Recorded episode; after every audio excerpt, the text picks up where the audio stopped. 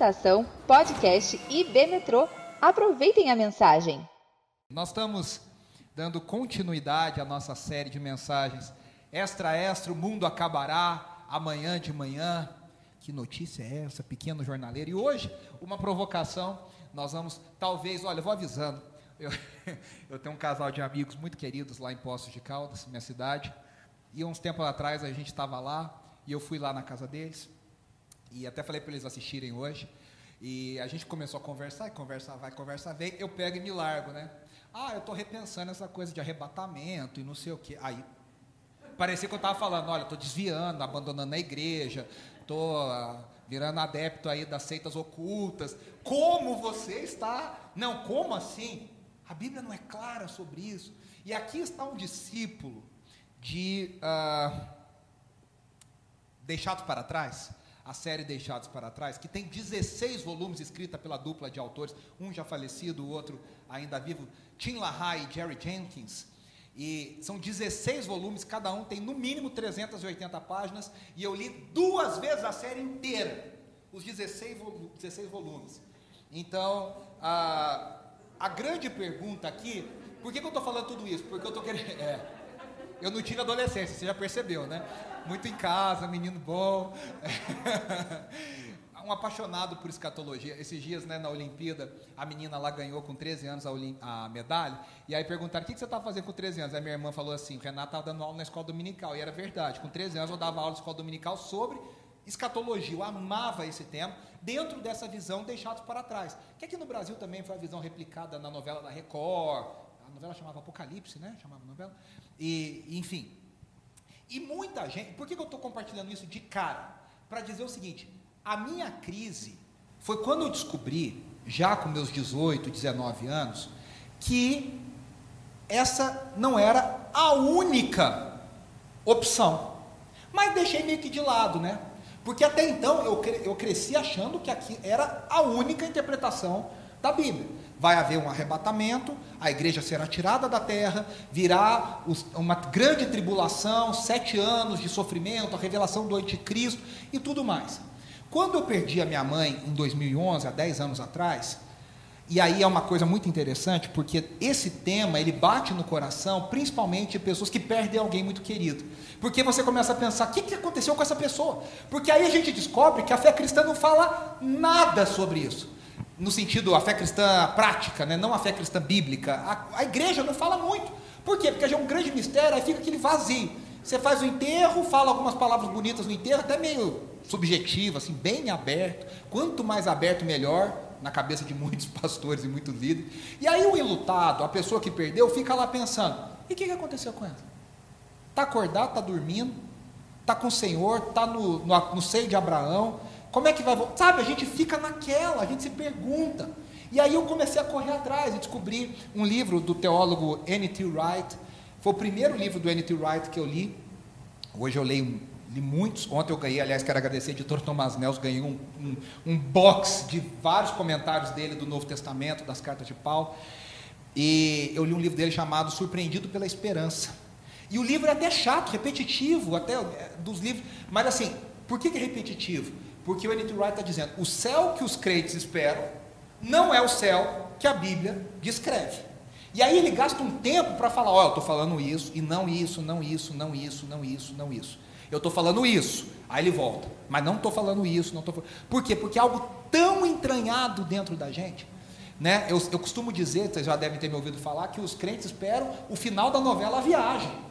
A gente espera o Antônio Fagundes e a Cristiano Torlone, de branco, com pé descalço, anda. Vocês viram a, a, quando acabou, foi segunda-feira, né? Que tra... foi segunda-feira que travou o Instagram, o Facebook e tal, aquele desespero no mundo né, Facebook, WhatsApp, Instagram, e vinha as notícias, ó, pode ser que não volte, foi ataque de hacker, gente, meu Deus, o que, que, eu vou fazer e tal, aquela... alguns até felizes, eu não sei se vocês viram um meme, né, Brasil sem WhatsApp, Facebook e Instagram, aí é uma imagem do Éden, assim, todo mundo no jardim, assim, deitado, assim, negócio, a gente acha que o céu é aquilo, que de repente toda a tecnologia vai sumir, que tudo vai desaparecer, que a gente já está todo mundo de branco, meio transparente, meio, negócio meio, ah, sei lá, oi? É, um holograma, assim, um negócio meio ghost do outro lado da vida, assim, sabe? E a gente, no fundo, não sabe o que vai acontecer. Se perguntarem, tá, no céu que você espera vai acontecer o quê? Ah, um culto de adoração. Mas um culto de adoração para a eternidade? Haja pregação, haja louvor e, haja... e o pior são os pastores que falam, vai ter um louvor só, né? Santo, santo, santo. Aí você fala, meu Deus, Stanley, é worship elevado a, sei lá, enésima potência. E aí, a gente acredita que o céu, a Bíblia fala sobre ir para o céu. Ah, o que, que Jesus faz? Se você perguntar na rua, o que, que, que crê em Jesus? Ah, Jesus quer levar as pessoas para o céu. A pessoa crê nisso de coração. Ela acredita que o bom cristão é aquele que espera pelo céu. E aí, a forma de ir para o céu tem, tem duas: ou morrer, ou ser arrebatado. A gente acredita nisso piamente. E aí a grande pergunta que fica é: será que a Bíblia fala sobre esse arrebatamento tal qual nós pensamos, tal qual nós ensinamos? Será que há uma alternativa para essa visão? A visão que ensina o arrebatamento, essa que vai ser que vai o arrebatamento, onde Jesus vem e tira a igreja, e aí, é, quer ver? Eu vou, eu vou até ler a letra de um hino aqui que descreve bem essa visão. A letra do hino, eu descobri depois, alguns anos atrás, que a letra no inglês ela é um pouquinho diferente. Ah, mas em português é um panfleto dessa visão chamada dispensacionalismo, que é a, essa visão de que vai haver um arrebatamento, a igreja de Jesus será tirada, o Espírito Santo vai ser tirado da terra junto com a igreja, e aí vai se revelar o anticristo durante três anos e meio de um jeito bom, depois de três anos e meio de um jeito bem cruel, e aí então virá o fim. Essa visão é chamada de dispensacionalismo pré-tribulacionista. E ela foi grandemente é, impulsionada por esse senhor irlandês que viveu no século XIX, chamado John Nelson Darby.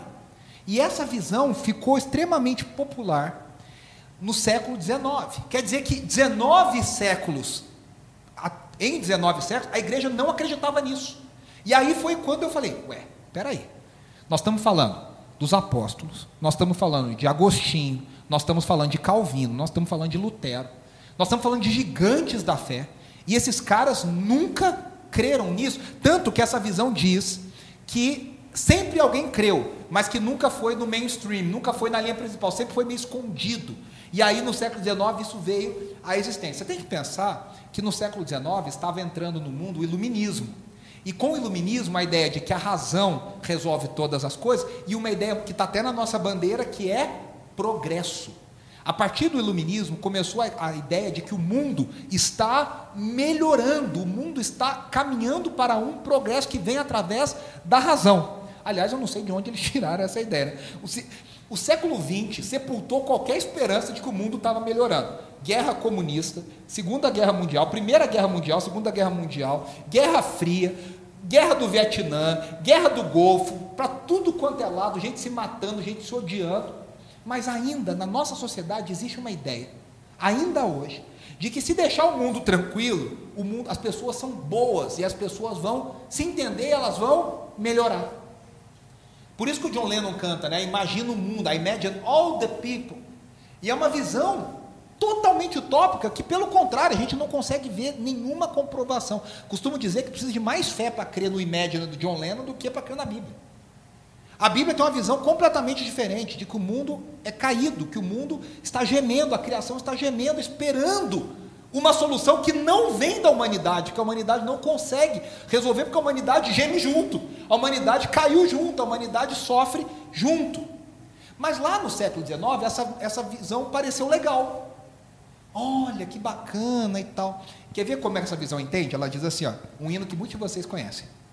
O mercado está vazio o seu trabalho já parou, o martelo dos obreiros, seu barulho já cessou, os ceifeiros lá no campo terminam seu labor, toda a terra está em suspense, é a volta do Senhor. E aí diz o verso 2: os vagões de trens vazios passam ruas, quarteirões, aviões sem seus pilotos voam para a destruição. A cidade está deserta, sua agitação parou. Sai a última notícia: Jesus Cristo já voltou. E aí diz o coro: O rei está voltando. Isso está no imaginário dos hinos. Isso aqui é cantado desde a década de 60, da glória do Bill Gaither. Isso é cantado no mundo pentecostal, Cassiane já cantaria: Vai haver festa no céu e vai ter anjos voando, e a igreja de Jesus vai entrar glorificando. E ela fala, né? É, Muitos crentes vão sumir sem qualquer explicação, carros vão desgovernar e perder a direção. Aqui é repertório de Cassiane. E a igreja de Jesus, então vai glorificar. Né? Vai estar com Jeová, vai haver festa no céu. Então, isso está tá imprimido, está tá impresso, vamos dizer assim, no, no, no coração do crente brasileiro. E aí, o que, que a gente precisa entender, né? Deixa eu só abrir de novo aqui. Então, essa visão se popularizou nos anos 70 com um livro chamado Agonia do Grande Planeta Terra. Eu lembro que tinha esse livro na minha casa. Minha mãe e meu pai tinham comprado ele lá nos anos 70. Tinha uma capa preta, o planeta, o planeta e uma capa assim escura e escrita em vermelho, Agonia do Grande Planeta Terra. E depois, nos anos, final dos anos 90, início dos anos 2000, com a série Deixados para Trás, que vendeu milhões e milhões de livros, virou filme e tudo mais. E eu vou defender hoje a ideia de que essa visão não é fiel às Escrituras. E eu não vou entrar aqui, a gente vai ter tempo semana que vem, na próxima, de entrar mais em detalhes de quando, tempo, por que isso, por que, que aquilo e tal. Hoje eu vou falar uma coisa mais geral e mostrar alguns pontos muito fundamentais para vocês de por que, que eu entendo que essa visão não é fiel ao ensino das Escrituras. Por que, que essa visão não é uma esperança completa? Para o coração enlutado, para aquela pessoa que espera por algo. Por que, que ela não é uma visão completa de esperança? É uma esperança meio manca. A gente tem uma esperança meio manca e nem percebe. Sabe, eu, eu quando eu, eu, no caso, experimentei isso. Você tem desvio de septo. E você, acha que respirar é o que você experimenta, e no dia que você opera e você respira de verdade, você percebe que você nunca tinha respirado na vida. Você fala, se respirar é isso, eu nunca tinha respirado antes, mas você não sabia, tudo que você conhecia era aquilo. Né? Então, a Bíblia não fala de arrebatamento, a Bíblia fala de o céu se unindo com uma nova terra, a Bíblia fala de redenção total da criação, e o meio pelo qual a redenção vem é a ressurreição. Então nós vamos ver em resumo por que a nossa esperança não está em irmos para o céu, mas em como Jesus trará o céu para a terra. E aí eu quero ler o texto maravilhoso de Paulo à igreja de Tessalônica, lá em 1 Tessalonicenses 4, de 13 a 18. Ele diz: Irmãos, não queremos que vocês sejam ignorantes quanto ao que, aos que dormem, para que não se entristeçam como os outros que não têm esperança. Olha só. Se cremos que Jesus morreu e ressurgiu, Cremos também que Deus trará, mediante Jesus e juntamente com Ele, aqueles que nele dormiram. Dizemos a vocês, pela palavra do Senhor, que nós, os que estivermos vivos, os que ficarmos até a vinda do Senhor, certamente não precederemos os que dormem. Pois, dada a ordem com a voz do arcanjo e o ressoar da trombeta de Deus, o próprio Senhor descerá dos céus, e os mortos em Cristo ressuscitarão primeiro. Depois disso, os que estivermos vivos seremos arrebatados juntamente com Ele nas nuvens, para o encontro com o Senhor nos ares, e assim estaremos com o Senhor para sempre. E o versículo 18 termina dizendo, essa perícope dizendo: consolem-se uns aos outros com estas palavras. E aí você fala, ué Renato, mas como é que não, a Bíblia não fala de arrebatamento? Se a gente acabou de ler que nós seremos arrebatados, estaremos. Sabe o que acontece? A gente já lê o texto com esse arrebatamento na cabeça. Então a gente já enxerga esse, esse trecho que é um arrebatamento que ensinaram para a gente. Eu quero propor que a gente leia hoje o texto de uma outra forma. E a gente vai entender. Primeira coisa, a visão dispensacionalista ensina que a igreja será poupada da tribulação. A igreja vai ser tirada e aí virá a tribulação. Pergunta: quando que a igreja de Jesus foi poupada de algum tipo de sofrimento? Em que momento da história a igreja de Jesus foi poupada de algum tipo de sofrimento? Eu leio em Atos que a igreja estava acomodada, Deus mandou uma perseguição para a igreja se espalhar. Aí você começa a estudar a história, e aí você vê o sangue dos mártires. Tem um livro clássico, fortíssimo, chamado O Livro dos Mártires. Chegando ao ponto do imperador dizer: esses cristãos, quanto mais a gente mata, mais aparece. Parece que o sangue deles faz é, multiplicar mais cristãos. A igreja foi sistematicamente perseguida. A igreja passou por todo. Vamos supor, a, a humanidade sofreu, sei lá, a gente está em tempo de pandemia, né? Então, a peste negra, a peste bubônica. Você ouviu algum relato que não, mas aquela comunidade de cristãos foi preservada e não morreu ninguém? Não. Sofreram todas as mortes, todas as, as, perdas, todas as pandemias. Na pandemia que nós passamos, você viu alguma igreja falando, não, aqui nós. Só maluco que está sendo até investigado pelo Ministério Público, né? Não, aqui tem uma unção especial que não pega a Covid. Não existe isso. Não existe. Somos humanos iguais. Agora veja só. Paulo está escrevendo para a igreja em Tessalônica. Tessalônica, hoje, atualmente, é essa cidade bonita na Grécia. Você vê ali, ó. Ela fica a 300 quilômetros, mais ou menos. Aqui está Atenas. Aqui está Tessalônica. Hoje se chama. É, não se chama Tessalônica mais, né? Ela se chama só Sônica. E, e, a gente tem aqui a Bulgária, tem aqui a Albânia, a Kosovo, Montenegro, Sérvia, e aqui está a cidade de Tessalônica, que hoje, atualmente, é assim. Paulo está escrevendo para essa importante cidade. E o que, que acontece? Ele está escrevendo provavelmente de Corinto, onde ele ficou algum tempo, e ele está escrevendo para essa igreja que ele tinha conhecido e ele tinha fundado, numa viagem que ele faz, na verdade, a Filipe.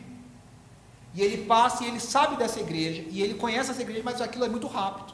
E aí depois, por que, que Paulo está escrevendo? Porque Timóteo foi enviado, Timóteo, que era discípulo de Paulo, foi enviado a essa igreja para saber como a igreja estava. E agora ele estava trazendo notícias da igreja. E Paulo está então reagindo a essas notícias que Timóteo traz. Notícias, dúvidas, questões. E era uma cidade muito próspera, porque ela era um porto, uma cidade portuária. Só que mesmo tão jovem, essa, essa igreja, que não era uma igreja judaica, era uma igreja gentílica, numa cidade gentílica, ela passou e ela experimentou perseguição. E na primeira carta de Tessalonicenses, Paulo fala, antes desse capítulo, sobre perseverar sobre como ele ficou feliz ao ouvir de Timóteo os relatos de que essa igreja, mesmo perseguida, estava permanecendo na sua fé e praticando o amor do Evangelho. Então veja, uma igreja jovem, uma igreja que Paulo plantou, mas que agora, em pouco tempo, já tinha experimentado perseguição, já tinha experimentado a ah, oposição, já tinha experimentado aquilo que Jesus falou: vocês serão odiados pelo meu nome, por causa do meu nome. Então, Paulo escreve junto com Timóteo e com Silas, o seu companheiro, para encorajar essa igreja diante desse relatório. Dizendo, irmãos, fiquem firmes, fiquem firmes. Agora veja só, Paulo está falando da tribulação que essa igreja tem enfrentado, apesar dos dias difíceis. E aí, o que acontece? Essa igreja tinha na perspectiva do que Paulo pregou para eles, de que a grande esperança era uma volta clara, pessoal e, e uh, verdadeira, autêntica do Senhor Jesus ressurreto. Lembre-se que Paulo não foi um apóstolo original. Paulo viu o Senhor ressurreto depois da subida de Jesus. E aí até alguns comentaristas dizem que Jesus apareceu para Paulo ressurreto sete anos no deserto da Arábia. O fato é que Paulo também sabia do poder da ressurreição.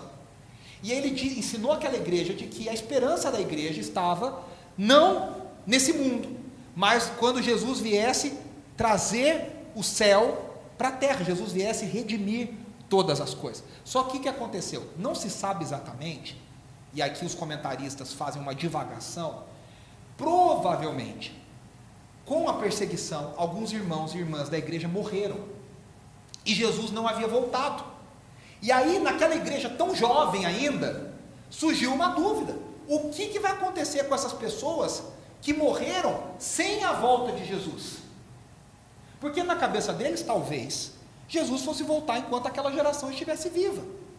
Eles não tinham ideia de quanto tempo esperava a volta de Jesus. E aí Paulo escreve isso tudo, Timóteo traz para Paulo.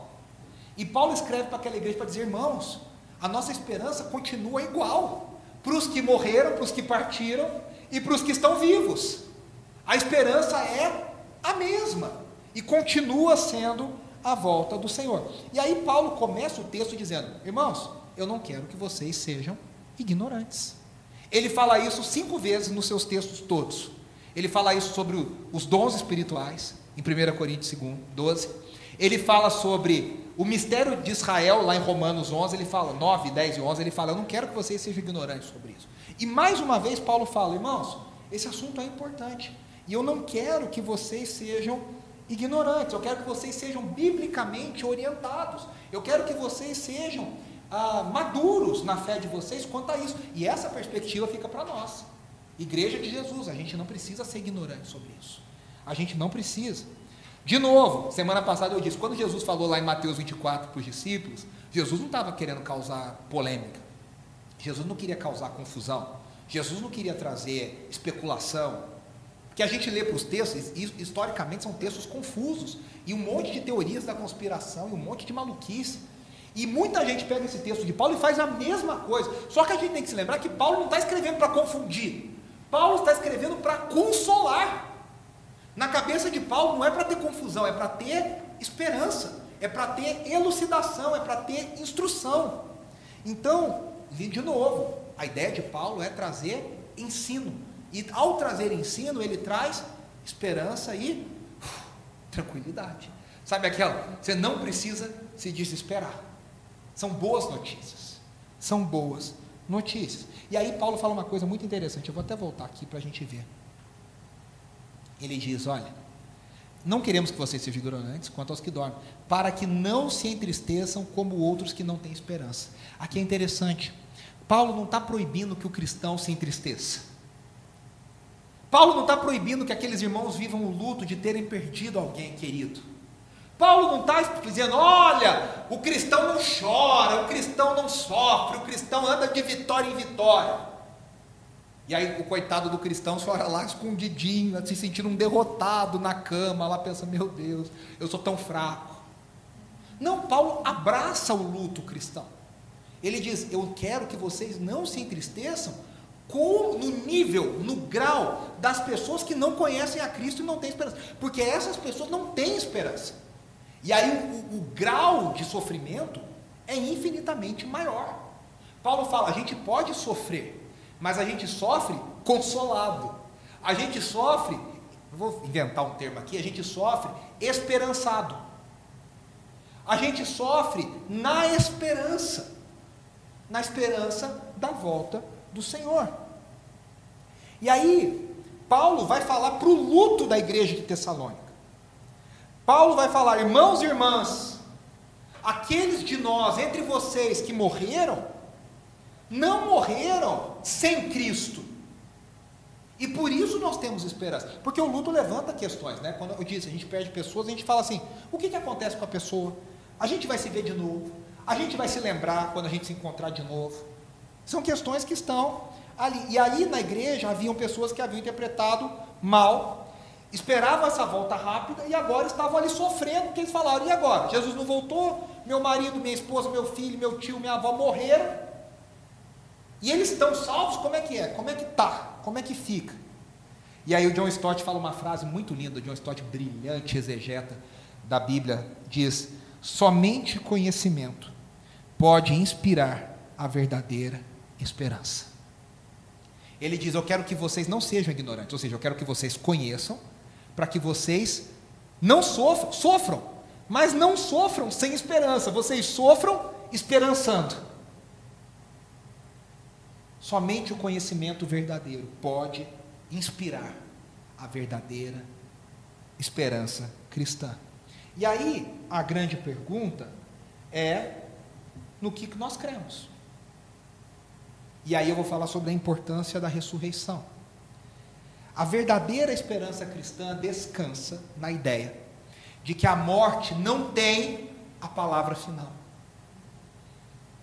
A verdadeira esperança cristã, a verdadeira boa notícia. Por que, que o Evangelho é uma boa notícia? Porque eu adoro quando Andrew Wright diz assim: o Evangelho que muita igreja prega e ensina é qualquer coisa menos uma boa notícia. É um peso, é uma visão legalista, é uma visão religiosa, é uma visão pesada. E muita gente vive esse evangelho de ir para o céu, de não sei do que, que é um, E geralmente essas pessoas falam, ah, eu quero ir para o céu. São pessoas tristes que andam uma vida miserável, que carregam peso. Não. A verdadeira esperança cristã só é verdadeira esperança, só é boa notícia, se a gente entender que a morte não tem a palavra final. E por que que Paulo fala né, aos que morreram, dos que morreram, como aqueles que estão dormindo? Primeira coisa, por que, que ele fala como aqueles que estão dormindo? Então, primeiro, quem dorme, se tiver tudo bem, acorda. O que Paulo está dizendo é, meus irmãos, esse pessoal morreu, mas um dia vai acordar. Eles não estão. Sabe quando Jesus fala da, da, da, menina lá, que ele, que ele ressuscita? Ele diz: ela não está morta, ela está dormindo. Paulo está. Claro, a gente sabe que as pessoas morreram, mas Paulo está dizendo: não morreram de morte morrida, eles não morreram totalmente, eles estão apenas dormindo. E aí a gente não sabe exatamente o que, que acontece com a pessoa morta no Senhor que está dormindo.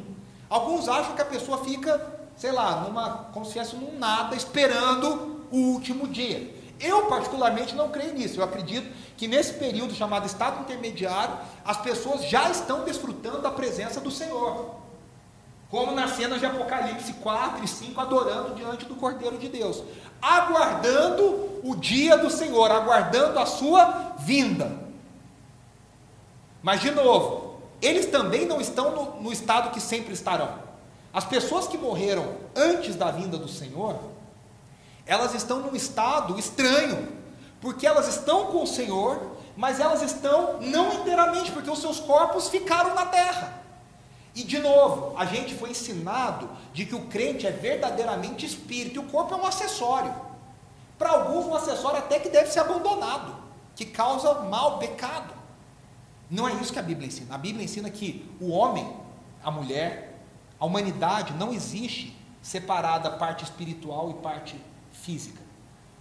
O ser humano só é completo quando ele está parte espiritual e parte física unido. E o plano de Deus não é separar isso e falar no céu vai ficar só a parte espiritual. Não. O plano de Deus é que um dia os nossos corpos sejam restaurados totalmente na ressurreição, para que nós tenhamos agora corpos para viver num novo céu e numa nova terra. Está dando para caminhar e para entender? Então, Paulo fala que a pessoa ainda está esperando para ser acordada. E aí o ápice de toda essa história é a ressurreição de Jesus. Todo o drama das Escrituras, o grande ápice é a ressurreição de Jesus. A ressurreição de Jesus é grande, a grande notícia. E aí a gente tem que entender por quê. A ressurreição de Jesus inaugura a nova criação. A ressurreição de Jesus aponta para a descida do Espírito, porque ele ressuscitou e ele diz: agora é necessário que eu suba. E ao subir, ele manda o Espírito. E o que o Espírito faz? A gente já estudou isso. Quando o Espírito desce, dá-se dá início aos últimos dias. O famoso já e ainda não. Já começou, já começaram os últimos dias, mas ainda aguardamos o cumprimento dos últimos dias no último dia, o dia do Senhor.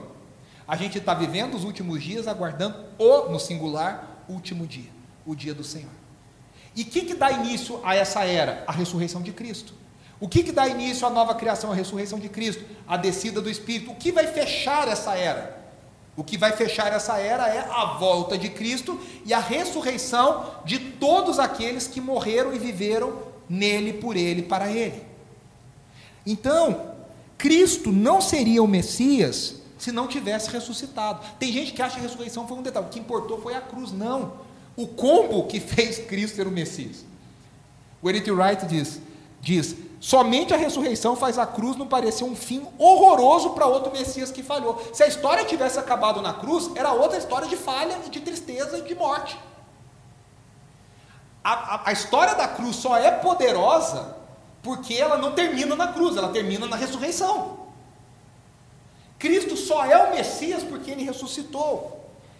Por isso que a ressurreição afirma que Deus é o Senhor do universo não há mais inimigos. Por isso que, nós vamos ler o texto. Paulo diz: o último inimigo a ser destruído é a morte. É o último inimigo que falta. Ah, mas e Satanás já foi derrotado, e os poderes do mundo já foram derrotados, e os imperadores já foram derrotados, já foram derrotados. Mas nós estamos tornando isso realidade, no já e no ainda não. Mas quando chegar no último dia, a morte que já foi derrotada por Cristo Jesus, agora será derrotada por todos aqueles que pertencem a Cristo Jesus.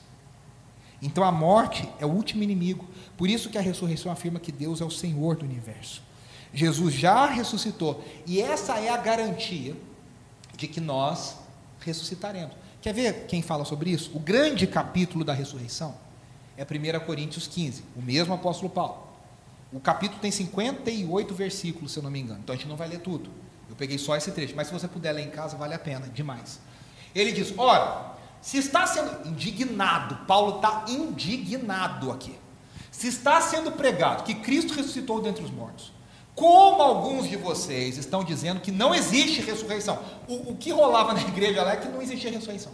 E cá entre nós, era muito mais fácil não acreditar na ressurreição. Os saduceus não criam na ressurreição.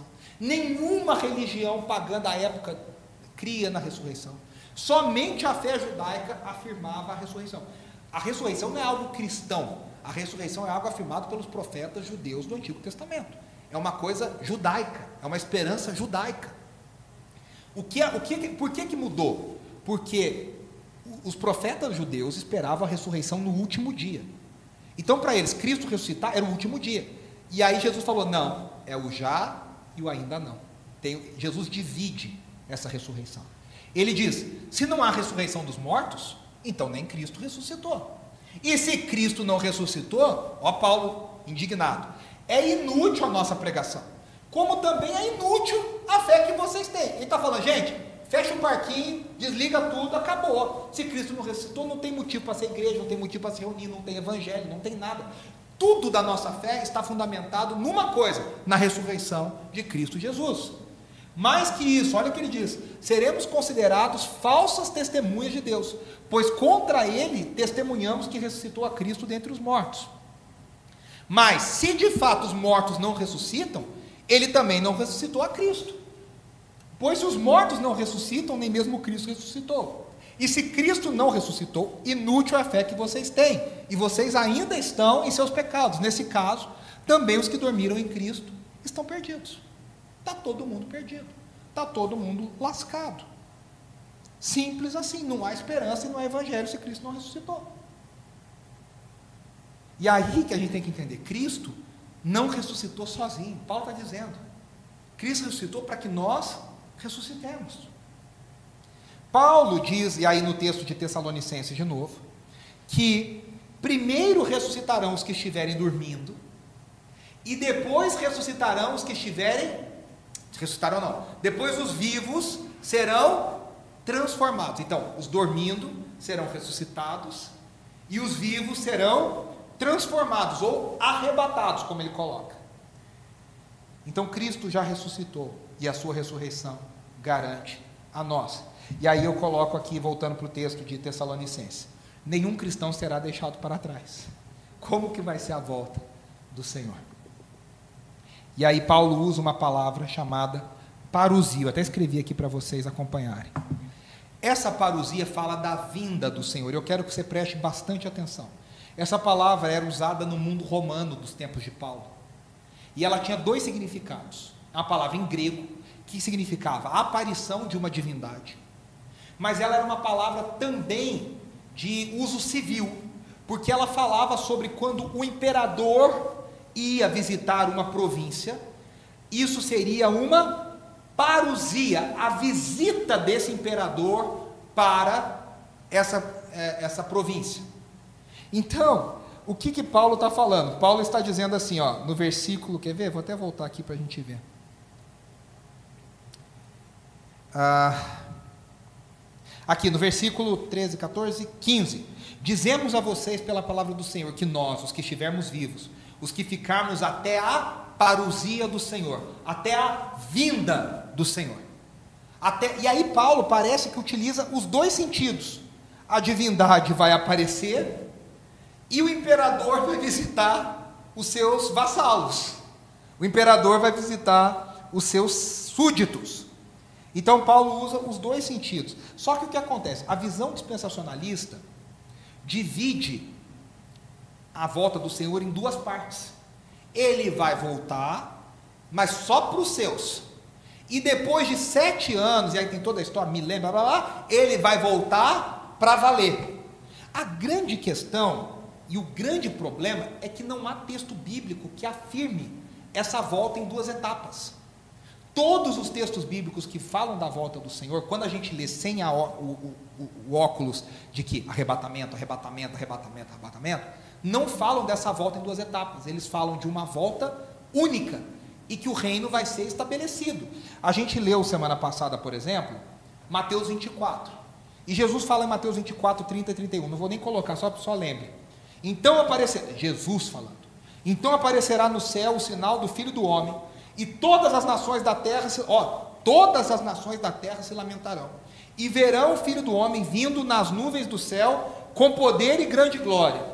E ele enviará os seus anjos com grande som de trombeta. Veja que está a mesma linguagem de Paulo. Tem nuvem, tem trombeta, tem anjo. E estes reunirão os seus eleitos dos quatro ventos de uma extremidade à outra do céu. Os eleitos do Senhor vão ser reunidos nesse momento da volta do Senhor. Não tem nenhum trecho que divida essa volta em duas etapas. Não tem nenhum momento.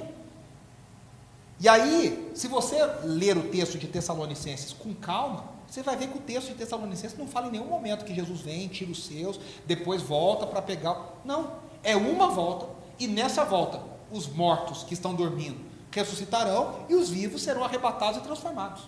É isso que ele fala. É que a gente já leu o arrebatamento e fala, ah, então a gente vai. A gente inventou um, um intervalo que não existe no texto bíblico, que não está no texto bíblico. E aí, a gente vê aqui é, que esse arrebatamento que Paulo fala no texto não tem nada a ver com o arrebatamento ensinado pela visão dispensacionalista. Primeiro, o Apocalipse de João nem tinha sido escrito. João foi o último dos apóstolos a morrer. E ele escreveu o Apocalipse já no final da sua vida. O Apocalipse nem tinha sido escrito. Paulo, muito provavelmente, não tinha tido contato e não tinha sido escrito alguns evangelhos. De onde Paulo tira esse ensinamento? Que ele fala as mesmas palavras. E ele diz: se vocês prestarem atenção, vamos voltar para o texto. Ele diz assim: dizemos a vocês pela palavra do Senhor. E aí ele usa, a, ó, dada a, vo, a ordem com a voz do arcanjo, o ressoar da trombeta de Deus, o próprio Senhor descerá do céu. Espera aí, como é que ele sabe as mesmas palavras que Jesus usou? Primeiro, primeira possibilidade, aquele ensino de Jesus foi replicado pelos apóstolos, e Paulo teve contato com esse ensino e ouviu as palavras, através dos apóstolos que estavam ali, ouviu as palavras de Jesus. Em Mateus 24. Ou Marcos 13, depende do texto que você usar, aquele ensino de Jesus. Outra possibilidade é o próprio Cristo ressurreto ter aparecido para Paulo em algum momento e ter dito a Paulo as mesmas coisas que havia dito nesse trecho registrado em Mateus 24 e Marcos 13. O fato é que Paulo replica, tem até uma tabela, por exemplo, entre, nos comentários, das semelhanças dos discursos: nuvem, trombeta, arcanjo. Paulo usa a mesma ideia. E por que, que ele usa essa ideia? Paulo vai juntar. Por que, que Jesus usou essas ideias? A gente falou semana passada. Jesus usou essas ideias, por quê? Porque ele estava falando de linguagem de Isaías, da linguagem de Daniel. Ele estava usando todo o imaginário profético judaico do Antigo Testamento para se comunicar, dizer isso se cumpriu, está se cumprindo em mim. E Paulo, da mesma forma, se apropria dessas imagens do Antigo Testamento para dizer: Daniel estava falando sobre a queda dos impérios do mundo. E ele fala: se viu um como o filho do homem andando sobre as nuvens do céu. Não necessariamente a nuvem tem alguma coisa, está querendo dizer o seguinte: esse que é o filho do homem derrotou todos os impérios do mundo. E a mensagem de Paulo é a seguinte: a mensagem extremamente subversiva. Imperadores não têm mais o poder. Quem é o verdadeiro Senhor do mundo a partir da ressurreição é o Jesus Cristo de Nazaré. Você já pensou o imperador ouvindo isso? Você não é mais o rei do mundo, você não é mais o imperador. Agora tem um outro rei no seu lugar. Agora tem um outro Senhor. E é essa a mensagem do Evangelho. Essa é a mensagem do Evangelho. Na nova criação, Cristo já é rei. Ele já é o Senhor. Ele já derrotou. A gente fica coloca isso no ainda não. Isso não é no ainda não. Isso é no já. Ele já é o Senhor. Ele já derrotou. Os, as potestades, os principados já foram derrotados. A nova criação já começou. Só que ela ainda não se manifestou totalmente. Então o que Paulo está falando é isso, a mesma a mesma descida. E aí outra coisa, o Senhor que desce, veja bem, vamos ver se vocês estão ligados na Bíblia, hein? Pergunta, quiz bíblico. A descida de Deus com fumaça, com fogo e com som de trombeta já tinha acontecido na história de Israel. Onde? Não é difícil, gente, não é pegadinha. A descida de Deus em algum lugar no Antigo Testamento, com fumaça, com fogo, com sons de trombeta, aconteceu onde? No no Sinai. Lembra que o povo ficou até com medo. A presença de Deus desceu do Sinai e tinha o quê? Fumaça, fogo e sons de chofar, sons de trombeta. E o povo se afastou. E Moisés foi sozinho para receber da lei. Então, quando Paulo usa essa, essa figura de linguagem, tudo isso, ele está ecoando o Sinai. Ele está ecoando o Salmo 47, que diz: Versículo 5: Deus subiu ao monte, em meio a gritos de alegria, o Senhor em meio ao som de trombetas. A trombeta no Antigo Testamento era usada para convocar o povo, ou para a guerra, ou para uma assembleia. Só que na perspectiva judaica, sempre que fala sobre o fim dos tempos e sobre a descida do Senhor, tem sons de trombeta. Então imagina, trombeta, fogo, nuvens dos céus, está dizendo: o Senhor vai descer para julgar as nações da terra, o Senhor vai vir para acabar com os poderes desse mundo, o Senhor vai vir para finalmente colocar o fim na história tal qual nós a conhecemos. O arcanjo aqui, o Antigo Testamento não usa a palavra arcanjo, o Novo Testamento usa. Geralmente é entendido como Miguel. Miguel, príncipe do Senhor, até Judas tem um texto dificílimo que fala sobre Miguel. Na literatura judaica, fora os escritos bíblicos, se entendia que esse arcanjo que ia soar a trombeta no último dia era Miguel convocando os, os exércitos celestiais para descerem. E aí, olha só, essa vinda será pessoal. Por isso que, vamos voltar para o texto, Paulo diz: Ó, até a vinda do Senhor, pois dada a ordem, com a voz do arcanjo, o ressoar da trombeta de Deus, o próprio Senhor. Ele não vai mandar um emissário, ele não vai mandar um representante, ele não vai mandar uma imagem, ele vai descer pessoalmente. Será uma vinda pessoal. O próprio Cristo ressurreto, vencedor, descerá dos céus, anunciando a sua plena vitória. E aqui, descer é um termo que precisa ser entendido. Não é necessariamente um termo literal, como se o céu estivesse acima, o inferno embaixo e Deus fosse descer do céu. Porque céu e inferno não são definidos por localizações geográficas, são dimensões diferentes. Quando Paulo fala em outros textos sobre a volta do Senhor, ele fala Cristo aparecendo. Ele não fala de Cristo descendo, porque a ideia não é que Cristo não, é necessariamente a ideia geográfica de que Deus vai descer, Jesus vai descer. Até pode, assim como ele subiu. Pode ser que ele desça, mas o mais importante não é a gente se apegar a esses detalhes. O mais importante é a gente entender que Cristo irá aparecer. Porque a gente tem muito esse desenho, né? Céu, terra, inferno. E a gente precisa desconstruir um pouco isso.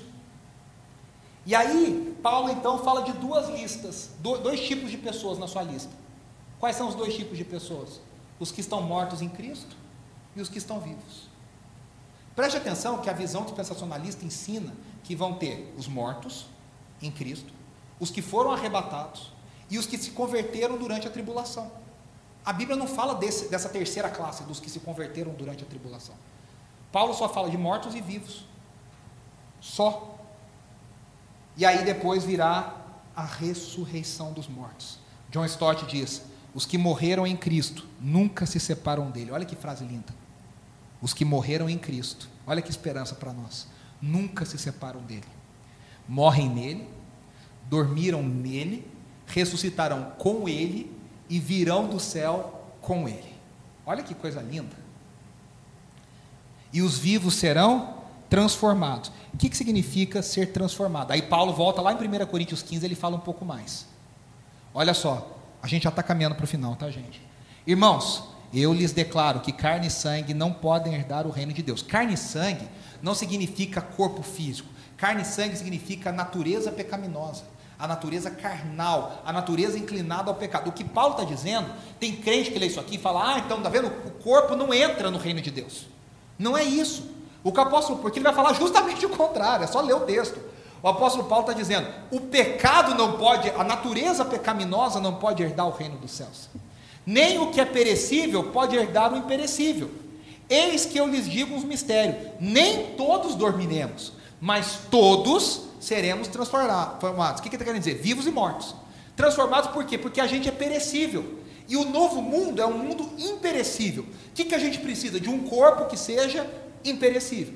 O C.S. Lewis, no livro O Grande Divórcio, fala isso de uma forma brilhante.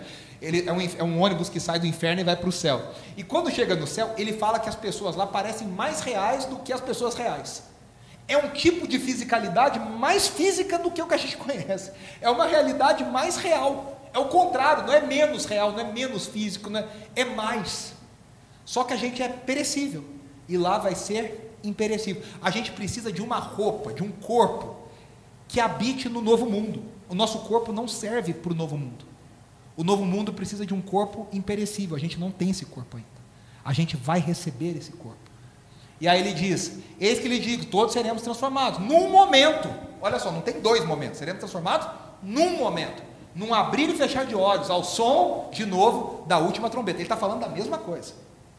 Pois a trombeta soará. Olha que lindo. Os mortos ressuscitarão incorruptíveis e nós, os vivos, ele já, hoje ele já está nos mortos, talvez a gente também esteja nos mortos, mas hoje nós estamos nesse e nós. E nós seremos transformados.